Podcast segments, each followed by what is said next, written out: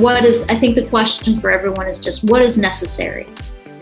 You know, is it really necessary for us to have these animals confined to such small spaces? And for me, it's all about what is natural. You know, we take them out of their natural environment.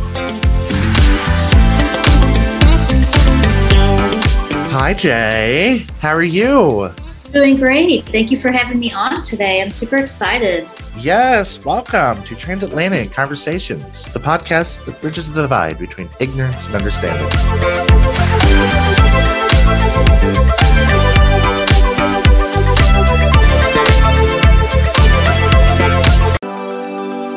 Unfortunately, my co-hosts Lucy Balzano and Aria Lackey are out there in San Diego fighting the man out there raising awareness, protesting, and taking down the oppressors.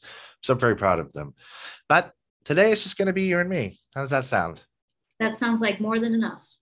Yes. So I was uh, I had some I had some lunch today and I actually they were frozen Michelina's uh, pizza rolls. And I got to thinking to myself, I'm like, I kind of got a little tummy ache uh, after I ate it. And I thought to myself, I'm like, hmm, maybe I shouldn't eat that. and then I thought, yeah, I really probably shouldn't eat that. It was like really spongy and just like really gross processed meats. And like, I was like, damn, I should be CAFO what I eat. that, was that pun intended or no pun intended? oh, so very much intended, CAFO. Uh, so, Jay, tell us a little bit what, what uh, CAFO means. Uh, basically, a CAFO is a concentrated animal feeding operation, uh, what most people would refer to as a factory farm. uh, that is, we've learned, uh, we, uh, we, we've heard a lot about factory farms in the last decade, but unfortunately, it seems like these documentaries came out, all this stuff happened, the awareness came out, the impossible's out right now, but it's like the fires, this is like, where's it going? It's like, it's, it's, it's getting it's it's losing its limelight and, and the importance of what we're doing seems to be fading. And i i can't have we can't have that happen because this yeah. is crucial to our survival is coming to an under uh, uh, cultivating uh, an awareness of the animal injustices that are happening on this planet. And there is the the cruelest injustice on this planet is what is happening to animals. Yeah. So you actually have a book and this is how we met. We met back in uh Earth Day actually back in April out there in uh, Cincinnati tri-state area at an Earth Day festival, and you were promoting your new book, Sentient. Tell yes. me a little bit about what Sentient I sure, is. I sure will. Thank you. Um, Sentient is a dystopian book, um, science fiction. It, if you think about Hunger Games, mm-hmm. um, it is the first book in a trilogy. so that's super exciting. I know. I love it. I've been working on it for eight years basically what it is about is it's about three characters whose lives are very negatively impacted by one single corporation that is an animal agribusiness industry. And I, I say that lightly when I say that their lives are negatively affected. I mean, they're very, very, very impacted. The whole country and the nation, since this is dystopian, it takes place in the future. And at this point, um, you know, this corporation um, has just wreaked havoc on our climate.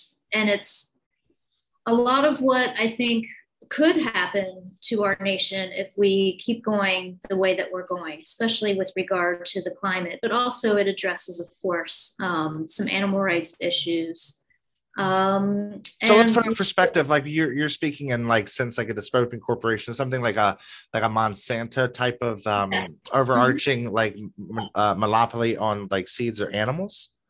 Um, on animals specifically. So, but what has happened in this book in particular is that in the past there was actually a terrorist attack that occurred on the soil in the United States. And when I say the soil, I mean literally got into the soil and into the water so that farms, natural family farms, could not function. You couldn't actually continue to grow food because this certain type of oxygen, it's actually called um, oxygen 11, that if this were to actually get released into the soil, um, it causes that kind of damage that it's poisonous. You can't you can't get that into your system. So eventually, what happened is that this particular corporation um, had to start improvising, right? I mean, we're kind of already doing this as far as lab grown foods, lab grown meats. So they had to really turn the focus towards lab grown food, underground grown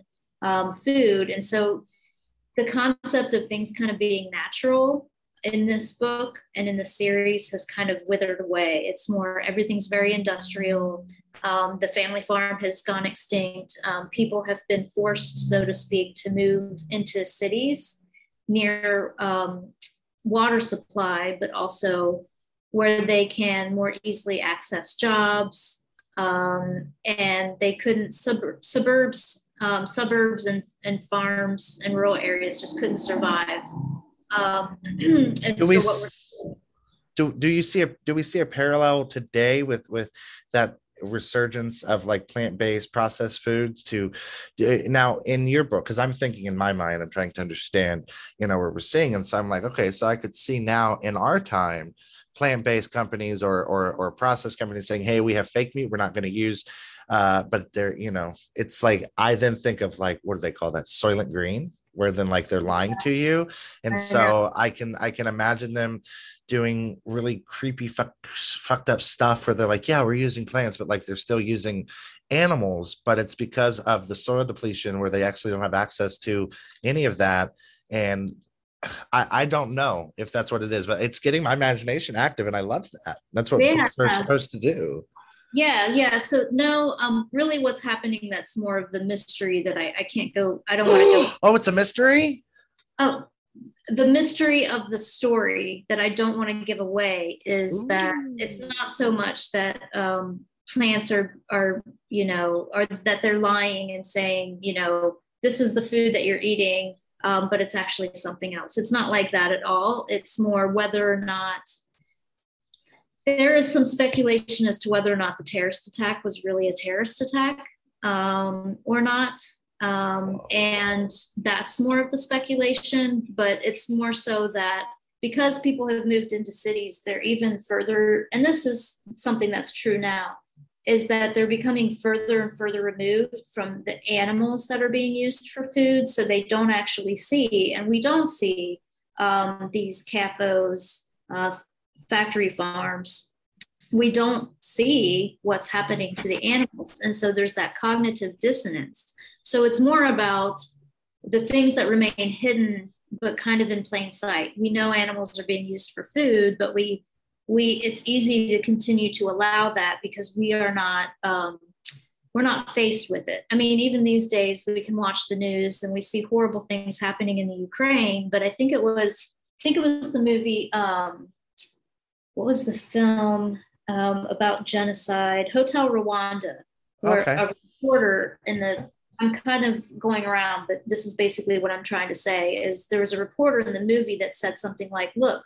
people back in America will see the news about what's happening here in the genocide. But honestly, what they're going to do is they're going to go back to their dinner tables, they're going to sit down, they're going to eat dinner, they're going to turn off the TV, and they're going to go on with their lives.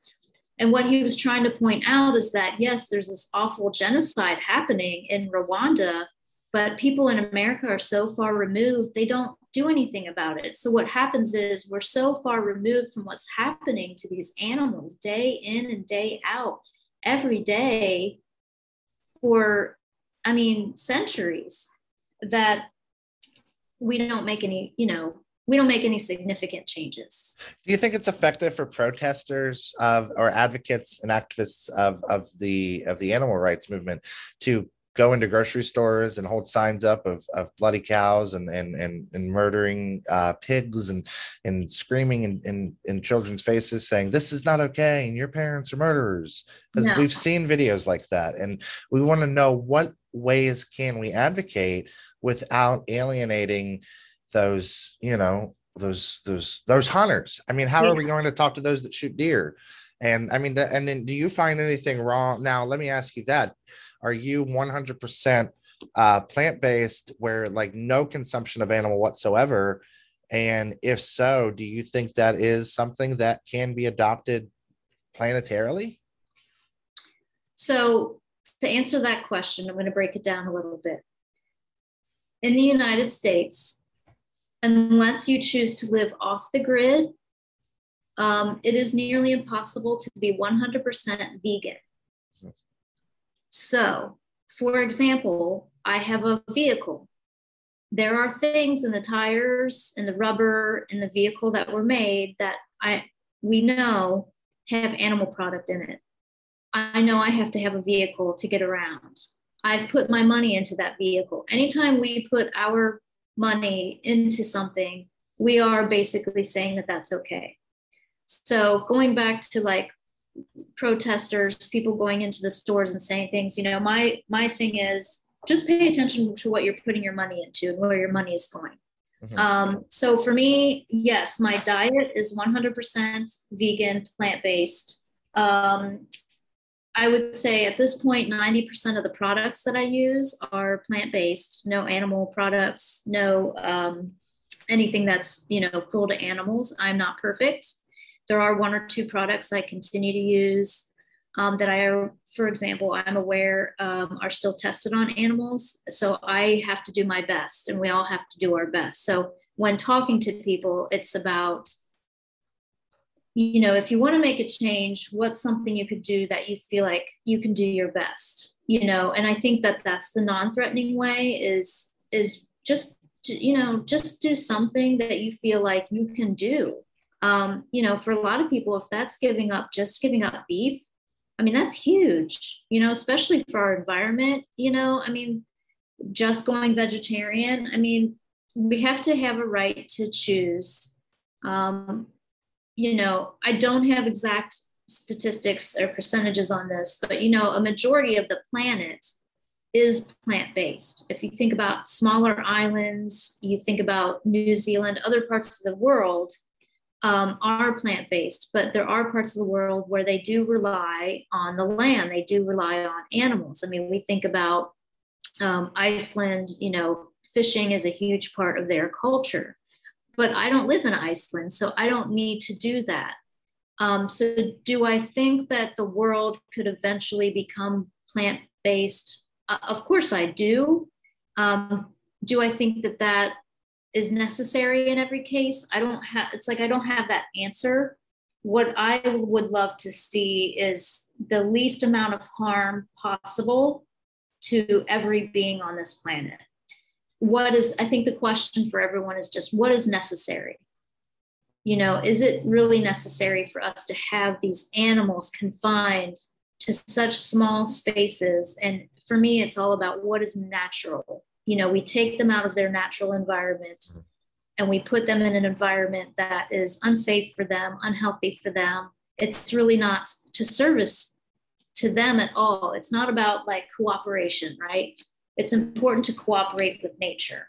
So it's one thing to cooperate with nature um, and utilize nature. It's another thing where it's like I'm take masses of animals, pack them into a CAFO, and utilize them just for the purpose of dairy. It doesn't it doesn't benefit them at all. And so that becomes an animal rights issue. They are not benefiting from this whatsoever. I think one of the I think one of the things we could do, not not to interrupt there, is I think adding an amendment to the Constitution that incorporates the environment and animals as mm-hmm. as having their own rights. Now, that will be very hard to do because yeah. they cannot even provide basic health care to the American people, mm-hmm. let alone thinking that we're going to get them to provide rights to the environment. They're going to say, oh, grass, you were going to give rights to grass? That's what they'll say. I know, I know. Well, and you know, like New Zealand, um, animals, it is actually a law that animals are included as people. They are now uh, labeled as people in New Zealand, but it's in New Zealand, they can get away with that, so to speak. In the United States, you know, we can't even come to an agreement on most things. So, um, coming to, and, you know, sentient definitely goes into that a little bit, not so much in the first book, but in the second book, there will be a little bit about, you know, how do we even respond to this? What is the answer? How do we try to help animals? but also acknowledge that there are people who don't want their rights taken away as far as well i don't you know, I don't want to stop eating a burger. I don't want to stop. But I guess it's like It's like this. Okay, there's the COVID 19 pandemic. You know, we all agreed to cooperate in wearing masks, right? Because we learned that wearing masks could help reduce the risk of spreading it to others and from us getting it from others, right? So there was a cooperation. So a majority of us, I think it's fair to say, have agreed to cooperate in wearing masks. Some people have chosen not to do that. That is their choice. Um, and I don't shame anyone for choosing that. And at the same time, we have to consider we are we are world and global citizens right it's not just about i'm not an individual it's not about me it's about my neighbors it's about my community it's about my family and then it's about the whole world so thinking of myself as a citizen of the world i choose to go get a vaccine because science has said getting this vaccine will help reduce the spread of covid-19 and then we've seen that that has been true right numbers are changing, more and more people are getting vaccinated, life is able to kind of move on as a result. You know, I've gotten my booster, yada, yada. I chose to do that to cooperate with the rest of the world and to put myself aside and go, I think this is best for the greatest good. I feel the same way about veganism, that this is for the greatest good, that I'm okay. I'm not losing anything by giving up food that I can't eat anymore because that's not even really true. I can eat pretty much whatever I want. It's just a vegan version, a plant based version. Right. But I'm not losing anything. And it's not about me, it's about reducing cruelty. And so if I can do that in my world and, and, be a better citizen by choosing to just give up bacon, I'm going to give up bacon. Now, when we're when we're talking about that, we're looking at you know this is a it is a part of our history, you know, consuming meat, and so when we have that conversation with someone and we say, hey, you know, we want to cut back now what are you what do you say in response to the lack of b12 the lack of vitamins the having to take supplements? Uh, and someone would say well if you have to take supplements then you're not eating right. You should be eating the foods that provide those things. And then the foods that are that do provide some of those things the process in which it takes to get it to us is literally uh, cruelly insane. Yeah. And and so what do you so how do you address some of those those concerns that you know Jimbo down there on the the corner with his big old Ford 51 and and and the, the barbecue pit going. How are we? How do you have that conversation? Um, I would only have the conversation if they were open to it. Otherwise, I wouldn't have the conversation at all because I'm about relationship building. And if they're not ready for that conversation, I'm not going to have it with them. So, if they are um, ready, what would you? How would we begin? Well, that? I would say, um, look, I get the same. I get my protein from the same place your animals get their protein. Hmm. So, how would I be lacking if I'm getting my protein from the same place that your animals are getting your, their protein? We see how um, they're doing. I don't take a B12 supplement. I have been vegan for this July will be nine years. Wow, that's incredible. Um, and I'm doing fine. I had my labs drawn last October. I get my labs drawn every year. Um, all my levels were normal aside from my iron. Now I have reproductive organs. I have this wonderful thing that happens every single month where I lose blood. I do have to take an iron supplement. It is not because of my diet. It is because, unfortunately, I have, well, we won't go into it if I need to say anything more than this monthly thing that happens. I take iron for that, but I only take it for two weeks out of every month. Otherwise, I'm fine. I take vitamin D because I think it helps my mood. So we take supplements for other things anyway, right? I would rather take a supplement than have an animal suffer. So, it, as far as protein goes, I think it's important to acknowledge that, you know, as far as health is concerned, every one of our bodies is different. And we all have different blood types. Um, and we all have our own internal ecosystem. It just so happens that my ecosystem does very well on a vegan diet. I'm not here to dispute that it might not be for everyone. You know, my mom, for example, she's not vegan. She knows what I do. She reads my stuff. She's my number one fan. Um, does she acknowledge that she has cognitive dissonance? Yes. However, her concern is that she has um, some health issues. She's not confident that she could go fully vegan. I'm not going to try to make my mom go fully vegan. She has to find that out for herself. We all have to decide for ourselves what does that mean though she can reduce beef? Yes, she could do that. And does she feel better? Yes. So, you know, as far as where to get protein, we do have to watch. It is important if someone were to go vegan to watch their blood, um, to get their labs done, to make sure everything's okay. But as far as protein, um, Oh, there's plenty of protein to be found. There's we we know the science has shown that the protein is available. There's beans, legumes. Yeah. There is even the plant-based products that they're that they're now uh, manufacturing provide us the supplement for that. The only other thing I was going to add is that we just have to acknowledge that the USDA is in control of our food pyramid and they're the ones that are telling us how much protein we should have and it's and it's um it's a question of well who's really telling us where we need to be getting our food from? And we know that it is food corporations that are a part of making these decisions a part of the usda well they pol- they, they lobby the politicians. That's what i mean. I don't i'm not going to make decisions about my health. I mean if again it's thinking about you know it's my body. Um, i'm going to make the best decisions for my body I've had no issues being vegan for nine years. I've had zero, I've had I've been healthier. I've had more energy. I've had I mean, I just feel great. And I felt consistently great. And you know, so yes, if I need to take a supplement, I may have to do that. But we also know again, if you are diabetic, there are certain supplements that are going to work for you. If you are um, depressed, again, there are certain supplements that are going to be good for you. So it's not just about, well, I don't want to go vegan because why would I do that? And then I'm going to have to take vitamins. It's like, but you might have to take vitamins anyway. Your doctor might still tell you, you know, you're having issues with this, and I would recommend a medication or a supplement. I'd rather take a, a, a supplement than find out that I have to be medicated because I have diabetes, I have high blood pressure, I have high cholesterol because I'm eating meat and dairy. My doctor told me you have the best cholesterol of any patient I've ever had. Do you know why that is? It's because I don't eat dairy.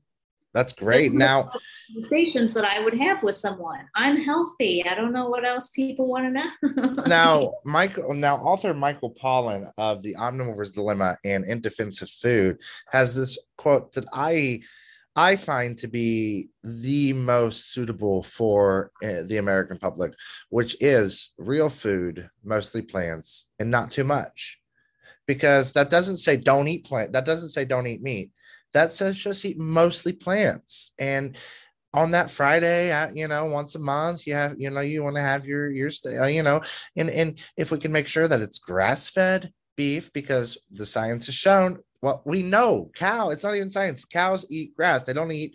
They don't eat soy. They don't eat corn. They don't eat that that processed crap. They eat grass. And if they're not fed grass, then there's no point in even getting hand-me-down meat that's that's hand-me-down protein is what is what that would be really because it's it lacked nutritious value at that point being so processed with all of the the hormones and chemicals and fact check me if i'm wrong like you know but uh it is it's so you know real food mostly plants not too much but then we get into the question of like well what is real food? What is at in 2022 what is what is real food? And then he goes in to say well if your grandma wouldn't recognize it then then don't eat it. And it's like okay well now which grandma though? Are we talking like six like it's like no your great great grandma. And it's like it's getting complicated. And mm-hmm. and and then and then you bring in the nutrition the nutrition uh industry and the the healthy fads and the the the marketing that they use and then the manipulations from the the food corporations the big the big meat industries the dairy industry the dairy counts the cheeses.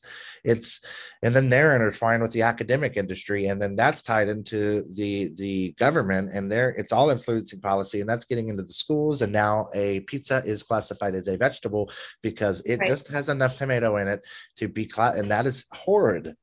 I know I know it's so fascinating. You know, again, that cycle, right? It's just like a vicious cycle and it it it permeates, it permeates every part of our culture.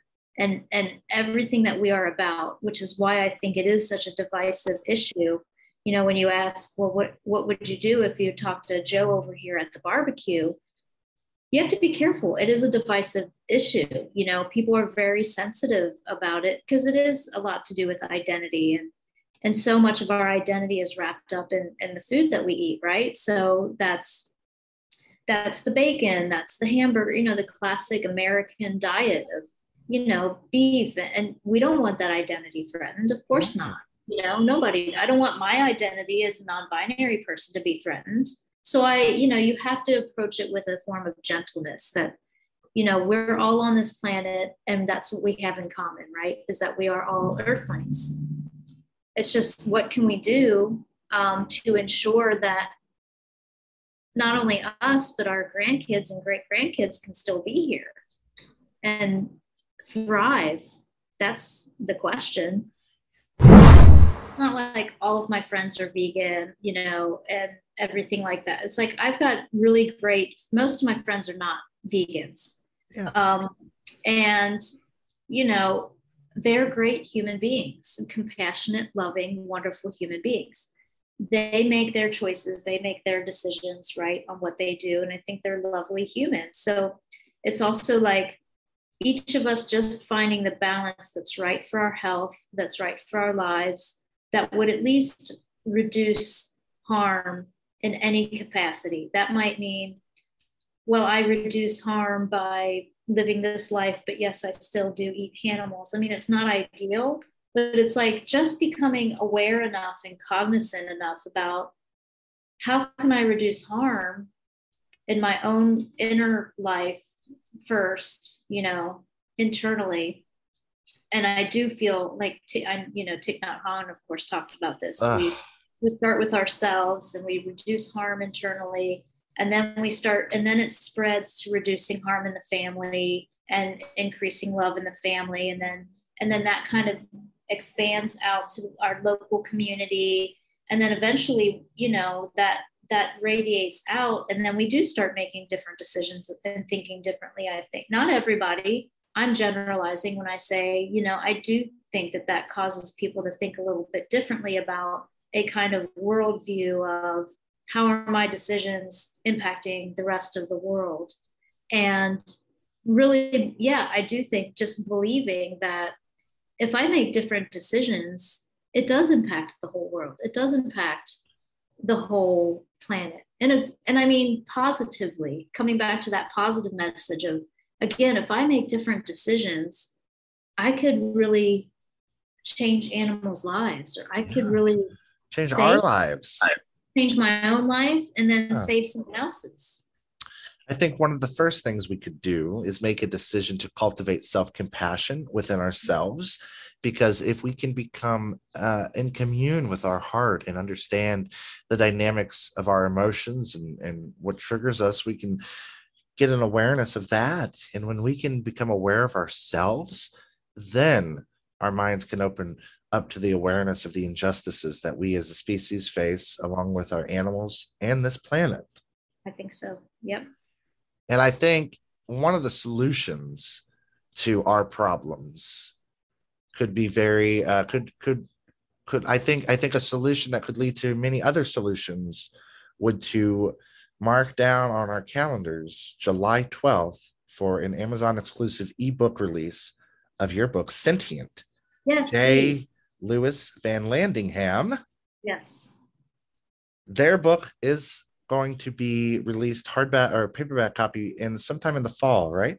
Correct. That's correct. Very exciting. So we start we start there July 12th, an Amazon exclusive ebook release. You'll do a pre-order uh, here in the next coming weeks, and then coming this fall, we can get the paperback. So that's when I'll get to a chance because I'm a I'm a paperback woman. I yeah, I, I am too. I'm excited. I, I'm waiting for my own copy. I don't even have my own copy yet. So I'm like, when can I get my own copy of my book? I'm really excited. So yeah, I think it's going to be great. You know, there's a lot of um, dynamic relationships involved in this book, people who just, characters who just really care about trying to do the right thing, um, trying to make the best decisions and, and aren't always successful in making the best decisions and are just experiencing really difficult situations that I think we can all relate to.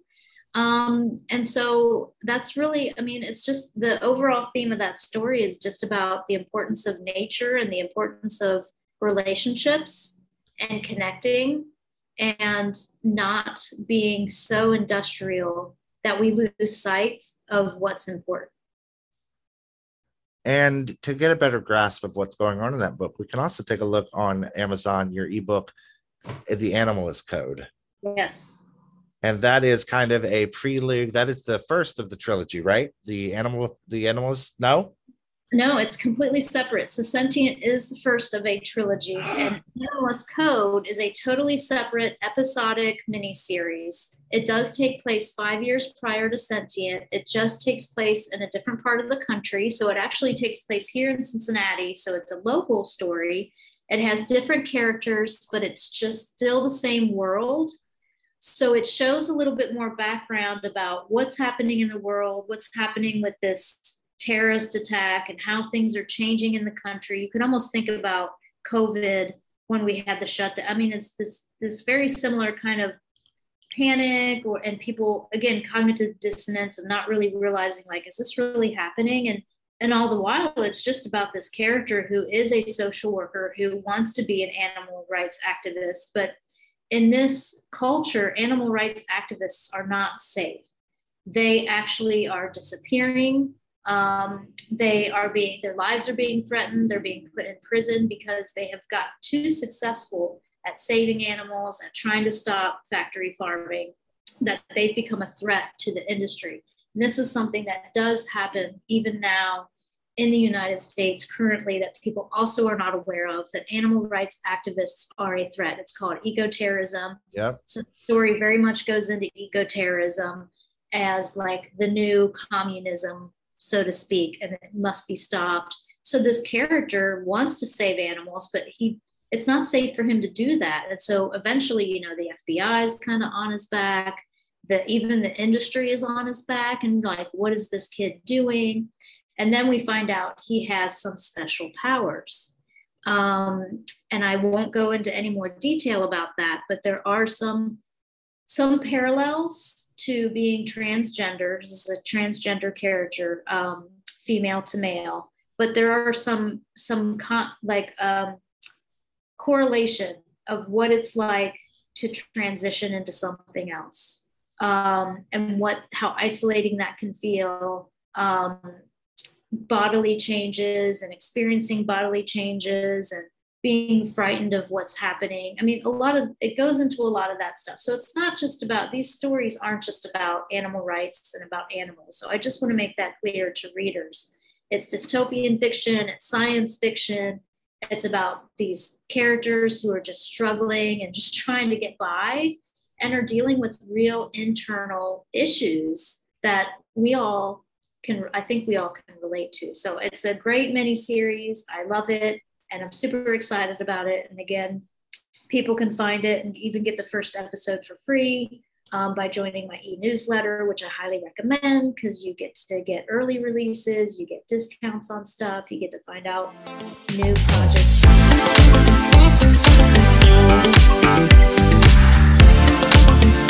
Jay? Yes. Louis VanLandingham. Yes, thank you. Thank you for being here today you can find their book on Amazon starting July 12th. Pre order through the link, the newsletter, find all the details, and yes. I'll keep you up to date. Thank you so Thank much for being you. here today. I really appreciate you. I hope you have a great one. There is a solution and it's manageable. Because I feel like if we make it like it's so unmanageable, I think we'll just give up. I'm concerned people would just give up. And I don't want people to think, this is impossible. Why am I even trying?